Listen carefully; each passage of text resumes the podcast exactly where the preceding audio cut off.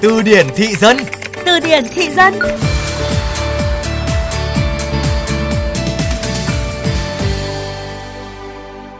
Trầm cảm là gì mà khiến Gen Z phải thuộc lòng? Bị trầm cảm thì tiếng Anh mình nói như thế nào? Ông crush của tao chảnh ghê. Ôi, tôi đến là Chằm ZN ạ. Làm sáng giờ mới nhớ ra chưa chấm công. Ôi dồi ôi, đến là Chằm ZN với cái não cá vàng này.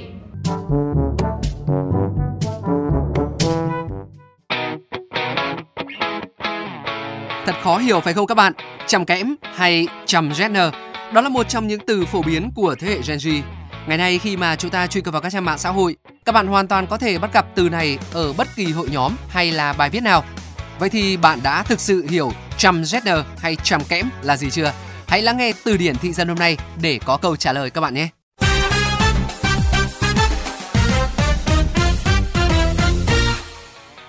Các bạn thân mến, từ Chằm ZN hay chằm kẽm lần đầu xuất hiện trên fanpage hội những người lười Việt Nam với nội dung than thở như sau: "Con chằm ZN, con chằm ZN lắm mẹ ạ."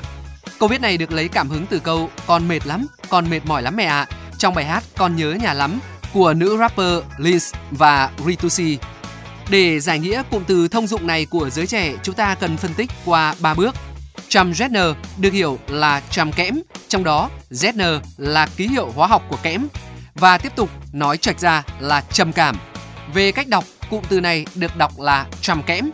Về mặt ý nghĩa, cụm từ được dùng để biểu đạt một cảm xúc bất lực, buồn bã, bực dọc hay về một câu chuyện, một tình huống nào đó khiến cho bạn đứng hình. Trầm cảm là một căn bệnh phổ biến trên thế giới.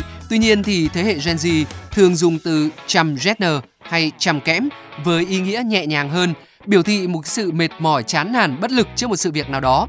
Lý do giới trẻ, đặc biệt là thế hệ Gen Z yêu thích từ chằm kẽm là bởi một phần họ nhìn thấy bản thân của mình trong từ lóng này khi mà phải đối mặt với sự mệt mỏi, bất lực hoặc là áp lực trong cuộc sống hàng ngày được tạo ra từ công việc hay học tập.